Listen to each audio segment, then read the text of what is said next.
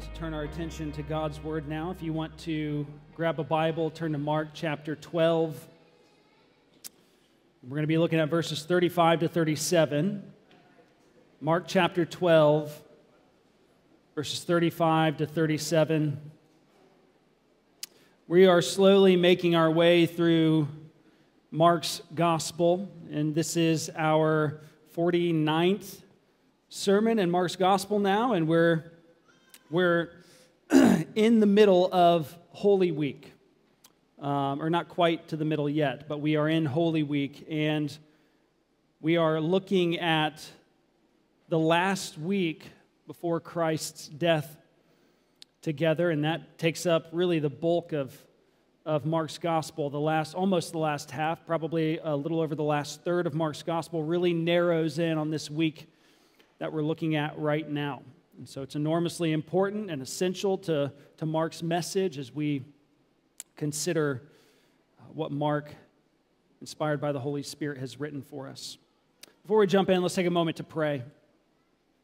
Father, we, we do ask that you would uh, anoint the reading and proclamation of your word here and now so that we might be transformed more and more into the likeness of Christ, so that we might um, more faithfully glorify and enjoy you and more faithfully reflect you and represent you in this world. We pray that as we attend to your word now, that you would attend it with the, the presence and power of the Holy Spirit, so that we might receive precisely what your word was sent forth to accomplish here in our midst today and this week. In Jesus' name we pray. Amen. Well, the fiery Pentecostal revivalist Leonard Ravenhill once said that if Jesus had preached the same message that ministers preach today, he would never have been crucified. Jesus had preached the same message that ministers preach today, he would never have been crucified.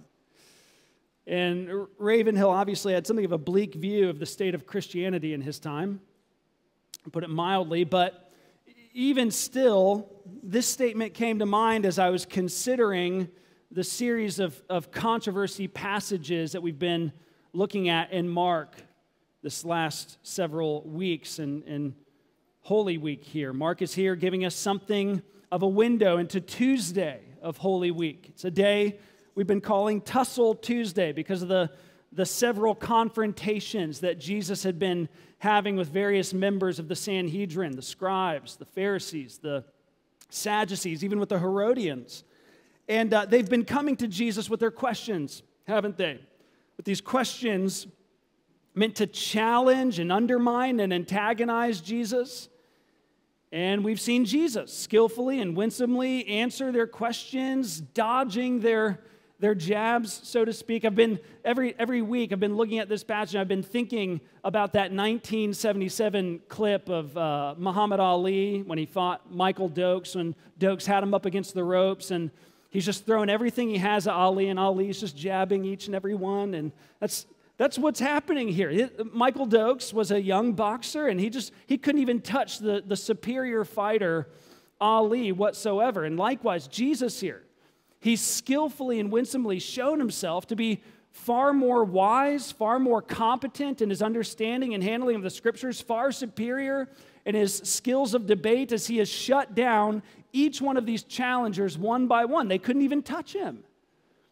And last week, we even saw that his answers and his, ha his handling of these various questions is now, it's now utterly silenced and shut down his questioners. As verse thirty-four concluded, question and answer time with Jesus by saying that no one dared ask him any more questions. They couldn't outwit him. They couldn't undermine him. They couldn't compromise him in any way. But then now here this morning we come to a passage wherein instead of dodging jabs and answering questions, Jesus gives something of a, a one-two punch of his own, and he, he puts his question to the questioners. And so that's what we're looking at this morning.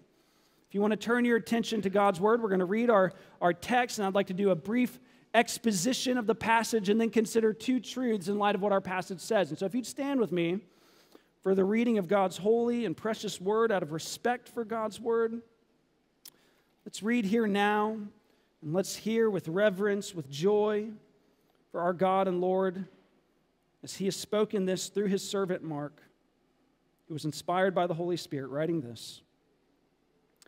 And as Jesus taught in the temple, he said, "How can the scribes say that the Christ is the son of David? David himself in the Holy Spirit declared, 'The Lord said to my Lord, sit at my right hand until I put your enemies under your feet.' David himself calls him Lord, so how is he his son?" And the great throng heard him gladly. This is the word of the Lord. Thanks be to God. You can be seated. Well, verse thirty-five here reminds us of the setting of our passage as Jesus taught in the temple. And as we recall from Mark eleven twenty-seven, that here we are, Tussle Tuesday. Jesus has been in the temple throughout this whole day, publicly teaching, discussing, answering questions, and here he still is, publicly teaching there in Mark twelve thirty-five. This would have been the Gentiles' courtyard of the temple, and you need to recognize here that this was just plain, out in the open, public teaching and debate and dialogue. Now, obviously, verse thirty-seven shows us that there was a, uh, the E S V says, a great throng of people, a great crowd of people there present, listening to Jesus, enjoying what they hear. So here, he's not teaching in secret. This is out in the open, public teaching, public discussion, public dialogue. And this is significant in our passage because Jesus will, for the first time in Mark's gospel, openly, publicly identify himself as the Lord, as the Messiah, as the Son of God in Mark's gospel. For much of Mark's gospel, Jesus has been operating with some measure of privacy. Uh, he might heal someone and then charge them not to tell anyone about it. He might cast out a demon and then instruct those present not to mention it. He was even confessed by Peter as the Christ and Son of God in Mark eight, that great, that great Petrine confession right in the middle of Mark there that was so crucial to the purpose of Mark's gospel. And then, at this seeming highlight, Jesus says, "Don't convey my true identity to anyone, not yet." And that wasn't because Jesus was just being humble. It wasn't because he didn't want people to know who he is, ultimately speaking. It was because he knew the likelihood of misunderstandings concerning his identity, and he knew that the time for his crucifixion and resurrection hadn't come yet. He knew that his true identity, when it was revealed, it would only be a matter of time until he was betrayed, arrested, crucified, killed. But now the time has come. Jesus is going public with the fact that he is the Messiah, the Lord, the Son of God, that he is the Lord of all. And he does this in, in an interesting way. He does it by asking a question. He says, "How can the scribes say that the Christ is the Son of David? How can the scribes say that the Christ is the Son of David?" So the scribes, as we've already seen, were these experts, these teachers of the law. They were, uh, in, in a sense, these authorized biblical scholars and theologians of the day. And when they taught from the scriptures concerning the, the expectation of God's long-promised Messiah, they would evidently teach that the Messiah was going to be a son of David. And in one sense, this is perfectly right. That's perfectly right. Because the, the scriptures did teach that the Messiah would be a son of David. We see this if we go all the way back to Second Samuel seven twelve, where the Lord there, or uh, Second Sam, yeah, Second Samuel seven twelve, where the Lord there is speaking to, to King David through the prophet Nathan. And there he says to David, he says, "When your days are fulfilled and you lie down with your fathers, I will raise up your offspring after you, who shall come from your body, and I will establish his kingdom. He shall build a house for my name, and I will establish the throne of his kingdom forever. I will be to him a father, and he shall be to me a son." Now, in one sense, that promise was immediately fulfilled by King Solomon, David's son. Solomon came from David's body. He was king after David died. He built a temple, and yet, in another sense, this promise can't ultimately be about Solomon. It has to be about the promised Messiah, because God promised to establish this son of David's throne and his kingdom forever. Solomon died. He was buried with his fathers. And this clear promise was seen by God's people and rehearsed over and over again throughout the Old Testament and throughout the history of God's people. And you can see this promise being related and reveled in throughout the scriptures. Later in various scriptural texts, you can see it in this great passage we often quote during Christmas time, Isaiah nine, six and seven, where the great prophet Isaiah preaches and says, "For to us a child is born, to us a son is given, and the government shall be upon his shoulder, and his name shall be called Wonderful Counselor, Mighty God, Everlasting Father, Prince of Peace." Listen, "of the increase of his government and of peace there will be no end on the throne of David and over his kingdom, to establish it and to uphold it with justice and with righteousness from this time forth and forevermore." You can see it there. You can see it in Psalm eighty-nine, three and four. You can see it in Isaiah eleven, Jeremiah twenty-three, Ezekiel thirty-four, so many more places. This coming Messiah will come from the line of David. He will be a descendant of David. It's just a fact. And so you don't see Jesus denying this here. He's not denying it. Don't see him as denying it here. I mean, the reality that the Messiah is the son of David was just celebrated in the passage previous to, to or the chapter previous to ours in Mark eleven, in the, uh, the triumphal entry of Jesus. In Mark ten, blind Bartimaeus was praised for his recognition of Jesus as the son of David. We've seen this identification of Jesus confirmed and even celebrated in Mark's gospel so far. It was an undeniable fact. Everyone knew. Everyone knew in this time that Jesus' household belonged to the lineage of David. Read his genealogies in Luke and in Matthew. Jesus is the son of David. Glory, hallelujah. However, this recognition of Jesus being the son of David and this understanding that the scribes had of this title was evidently anemic.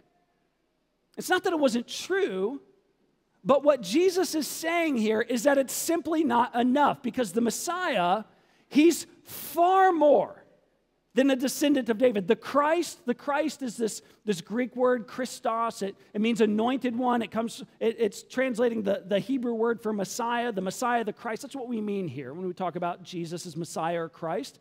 He's far more than a descendant of David, as we go on to see in the scripture that Jesus quotes here.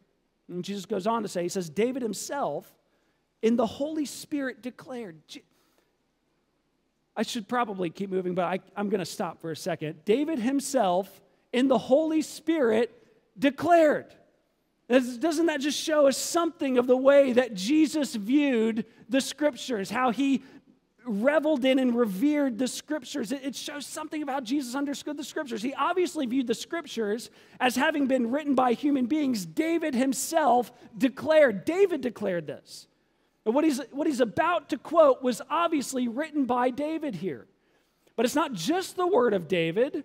Jesus obviously views this text also as the word of God. David declared these words in or by the Holy Spirit.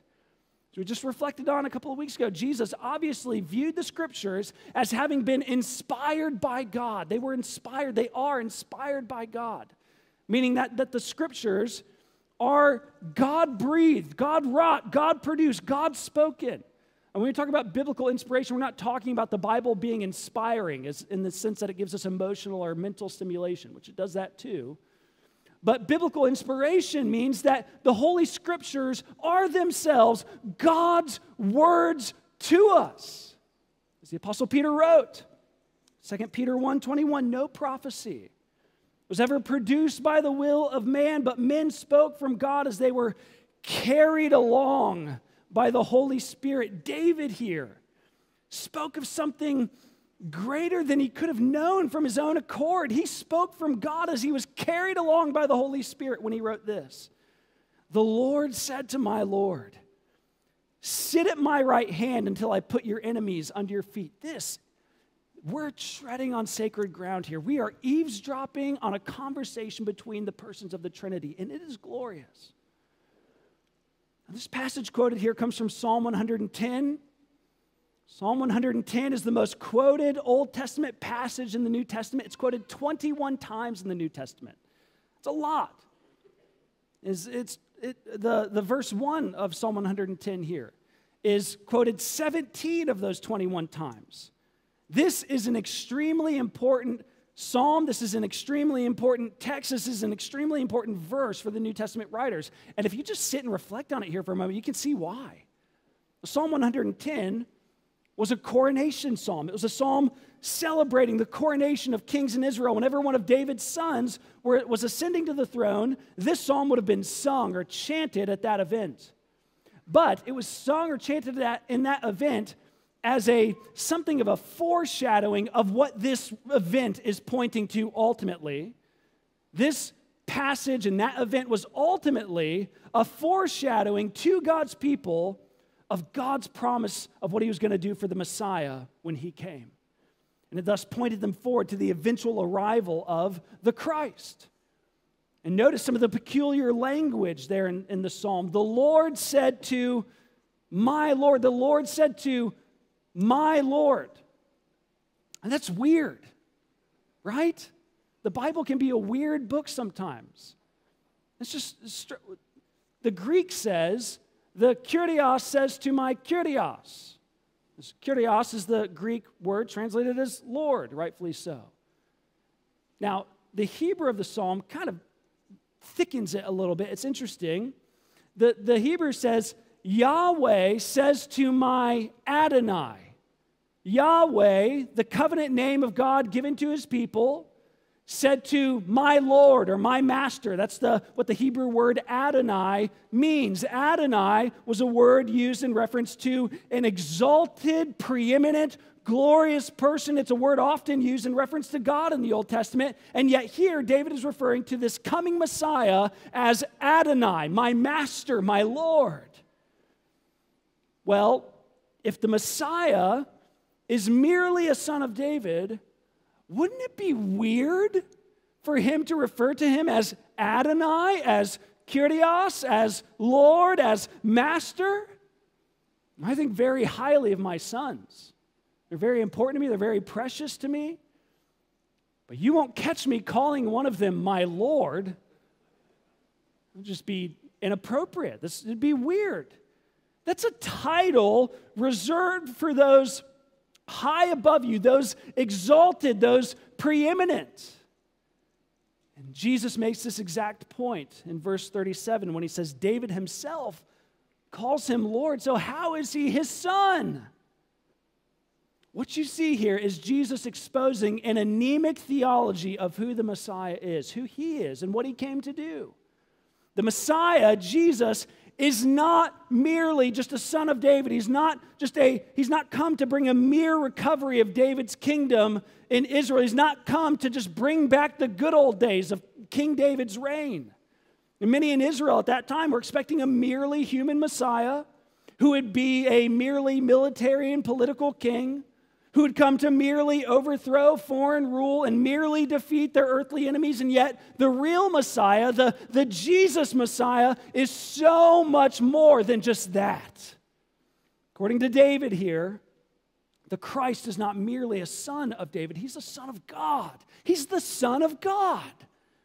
He's not merely come to bring an end to a political oppression, but to bring an end to the oppression of sin, Satan, and death, all of our truest enemies. He's not merely come from the lineage of David. He's the Lord of David. As the hymn says, he's great David's greater son. As another hymn says, he's David's son, yet David's Lord. He is so highly exalted that even King David, the greatest and most exalted king in, him, in Hebrew history, refers to him as his Lord and Master. Why would he do that? For one, because Jesus existed before King David.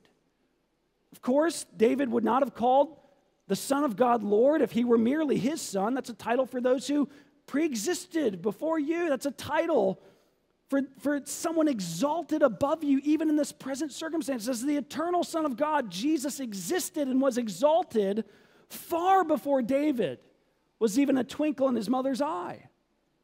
Additionally, he calls David, he calls Jesus Lord because the incarnate Christ's exaltation as king is so much greater than David's ever was. David ascended to a merely earthly throne.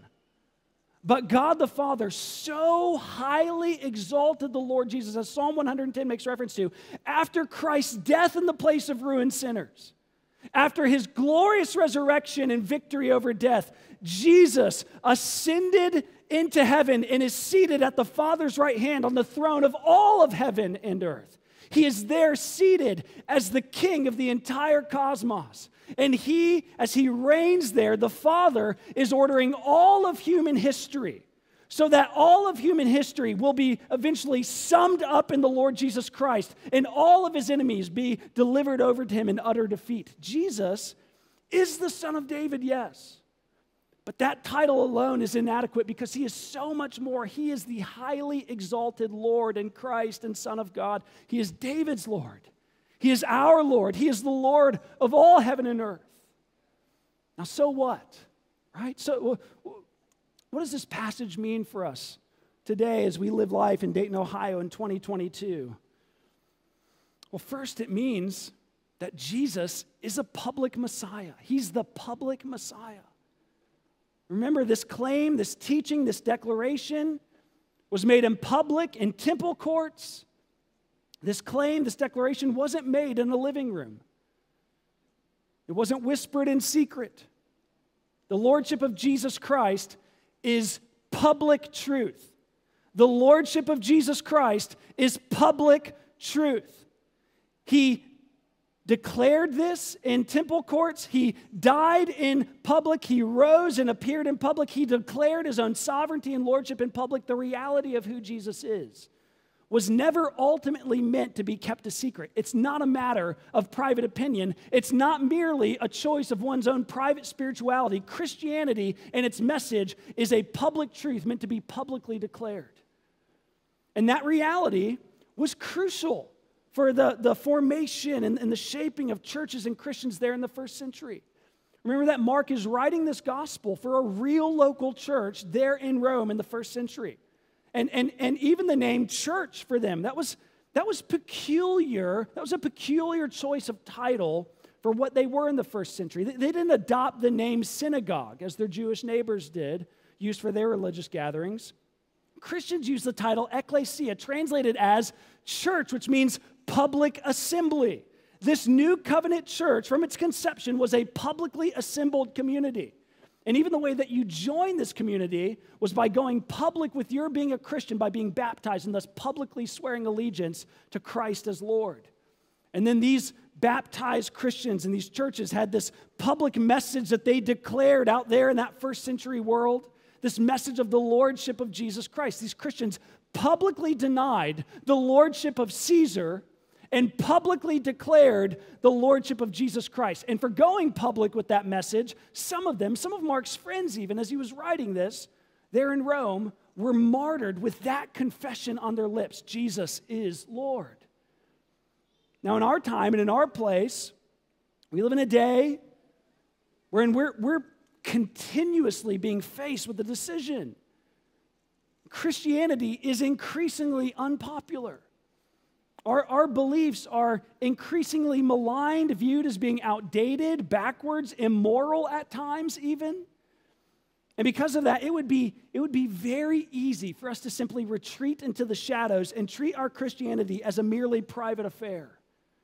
It's just a private spirituality wherein we might privately attend church on Sundays, might have small groups gather in this holy huddle, might pray, study our Bibles, might enjoy the community that we get to experience in the Christian faith. We might derive a great sense of comfort from this good news of the forgiveness of sins and eternal life in Christ, all while failing to faithfully live out the public nature of our faith and failing to declare its public message that Jesus is Lord. Many of Maybe some of us have, have mistaken, have become mistaken, mistakenly thought that because Christianity is, is a deeply personal thing, that the gospel is a deeply personal thing, that it's also a private thing. Friends, the gospel is deeply personal, but it's also decidedly public. It's not private. Some of us might be tempted to view our place in Christian mission and our responsibility to the world today as as just being nice people who don't do too much to discredit the Christian faith in the eyes of our neighbors. Christian, that is not the sum of our responsibility. Part of our responsibility includes being public followers of a public Messiah, bearing his public message that he is Lord. perhaps for some of us, a first step toward the demand that this passage makes on our lives is simply being more open about the fact that we're Christians. I know that's not some uh, step that all of us need to take. Some of you guys are evangelistic Eddies out here. Just, good grief, constantly sharing the faith. It's so wonderful and encouraging to see. Some of us might just, as a first step, need to be more open about the fact that we're, we're Christians. I, I'm not calling you to be the next Billy Graham. I'm not calling you to, to, you know, like the apostles in the New Testament, turn the world upside down with this message. But do your neighbors know that you're a Christian? Do your neighbors know that you're a Christian? Do your coworkers know that you're a Christian? Your friends, your family, do they know that you're Christians? They ought to. Jesus is not a private Lord and Savior. He's a personal Lord and Savior, but he's not a private Lord and Savior. He is a public Messiah. Maybe for some, of, uh, some others of us, maybe we have no problem with publicly identifying as a Christian, but perhaps, perhaps we talk about the Christian faith with others and discuss it with others. As we do that, we, we treat it as just a personal opinion that Jesus is Lord and Christianity is true. You know, I, I, I believe in Christianity, but that's just me. You know, I, if it doesn't work for you, that's fine. Everyone's got their own thing, right? No. No, in one sense, obviously we shouldn't be pushy or coercive in discussing our faith with others. Christians have in the past tried to force the Christian faith on others, and that didn't result in real conversion. It resulted in hypocrisy. You can't make people Christians by force. It's not right to try. But at the same time, the lordship of Jesus Christ is not a matter of personal opinion. It's a fact. It's a public fact. So we ought never communicate in such a way that muddies that reality. I know for some of you this seems like kind of a scary thought, being open and public about your faith, discussing with others the faith as a matter of fact, not a matter of, per, a matter of personal opinion. We're afraid of what it might cost us. It might cost relationships, comfort, credibility, more. And no one said that Christianity was easy and that it wouldn't cost us anything. In fact, as we've been reading throughout Mark's gospel, we've been reminded again and again that the opposite is promised. Following Christ, truly following Christ, will be costly. But we know that the benefits, what it costs Christ, and the benefits that we receive from what it cost him far outweigh any cost we could pay in this age. We have glory coming. We have the face of Christ to behold in the coming age, and we get to spend eternity in his presence, enjoying him in a new heaven and a new earth, celebrating what he has done for us with his people forevermore. So, of course, we, we, we bear a cost now. Christian faith doesn't just come to us with the comfort of forgiveness and everlasting life. It comes to us with a cross to bear and a message to declare about a public Messiah who's Lord of all and who demands that all repent and confess his lordship on bended knee. Brings us to the second truth we find in this passage, that Jesus is the preeminent Lord. Jesus is the preeminent Lord. He's the public Messiah. He's the preeminent Lord. He's the Lord of David, of the scribes, of the disciples. He's our Lord. He's the Lord of all. There's no one before him or above him. There's no one equal to or beside him. He is in a category all his own. He is the supreme, the preeminent Lord. And he so clearly is making this claim about himself in our passage this morning. He argues that to conceive of him as merely being David's son is inadequate. He must be seen as the supreme one, as the preeminent one. And he was vindicated in this claim through his death, resurrection, and ascension on high. It's not for nothing that Peter, on the day of Pentecost, when the Holy Spirit is poured out on the church, he declares this very same message from this passage. But that day, Peter got up and he publicly proclaimed the absolute lordship of Jesus Christ in Acts two thirty-three by saying this, "Being therefore highly exalted at the right hand of God, and having received from the Father the promise of the Holy Spirit, Jesus has poured out this that you yourselves are seeing and hearing. For David did not ascend into the heavens, but he himself says, 'The Lord said to my Lord, sit at my right hand until I make your enemies your footstool. Let all the house of Israel therefore know for certain that God has made him both Lord and Christ, this Jesus whom you crucified. The Apostle Paul declares the exact same in Philippians two nine when he writes that God has therefore highly exalted Christ and bestowed on him this name that is above every name, so that at the name of Jesus every knee should bow in heaven and on earth and under the earth, and every tongue confess that Jesus Christ is Lord to the glory of God the Father. Jesus is the preeminent Lord right now. He is exalted and enthroned at God's right hand on high. All authority in heaven and on earth has been granted to him. Jesus is Lord. And friends, this, this means that nothing then is off limits to the lordship of Jesus Christ. As Abraham Kuyper once so boldly proclaimed, there is not one square inch of the whole domain of human existence over which Christ, who is sovereign over all, does not cry, "Mine!" Indeed, Jesus lays claim to every square inch of creation as his very own. He possesses all authority over all things, over all kings and queens, presidents and prime ministers. He lays claim to our politics, our finances, our jobs, our family life, our sexuality, our media and viewing habits, our recreation. He's king over our actions, our behaviors, our words, our attitudes. He's even king of the deepest depths of our hearts. There is no limitation to the claim that Jesus makes over all of life and creation. That's part of what Jesus is teaching here. And listen to me, this is an essential element in the truth of the gospel, the lordship of Jesus Christ over us, over all. It's an essential element to the, the truth of the gospel.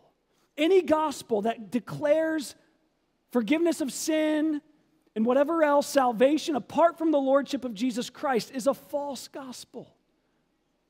Dietrich Bonhoeffer, he utterly assaulted this kind of gospel that lacked Christ's lordship in his day. He, he called that kind of gospel a gospel of cheap grace. He said that cheap grace is grace that we bestow on ourselves. Cheap grace is the preaching of forgiveness without requiring repentance, baptism without church discipline, communion without confession.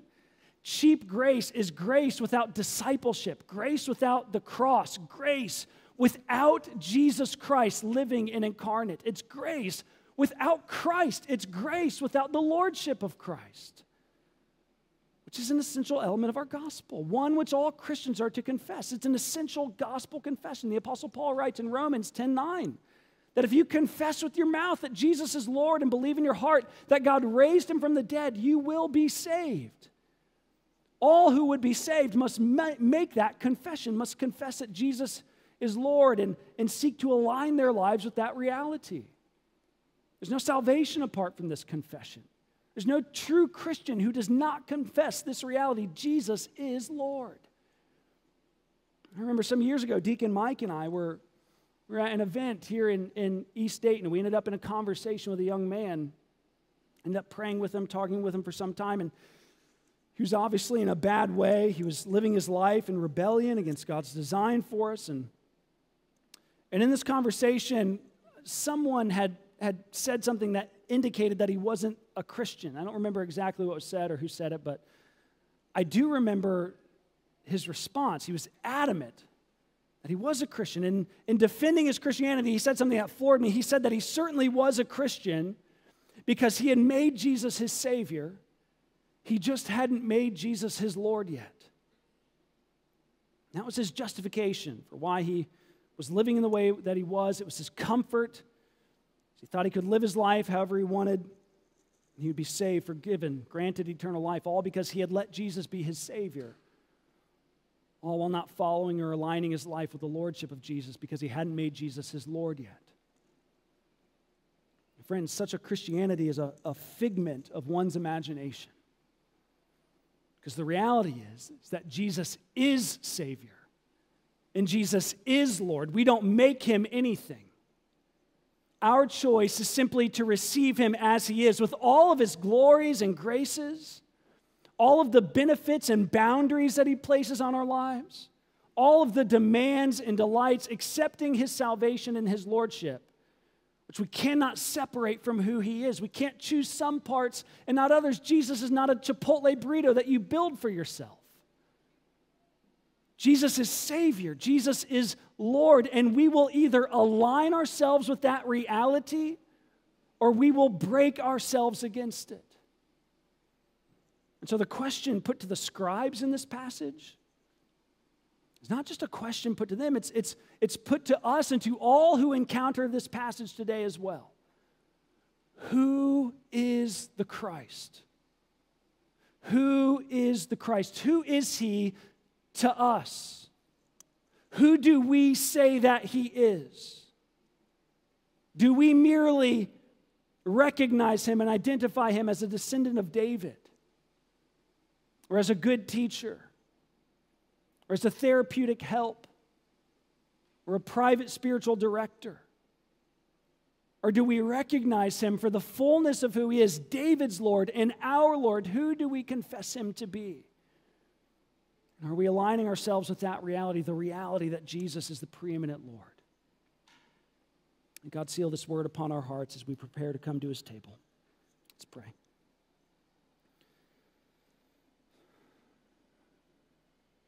O Lord, set the Lord Jesus apart in our hearts as holy, as preeminent, as divine, as worthy, as Savior, as Lord.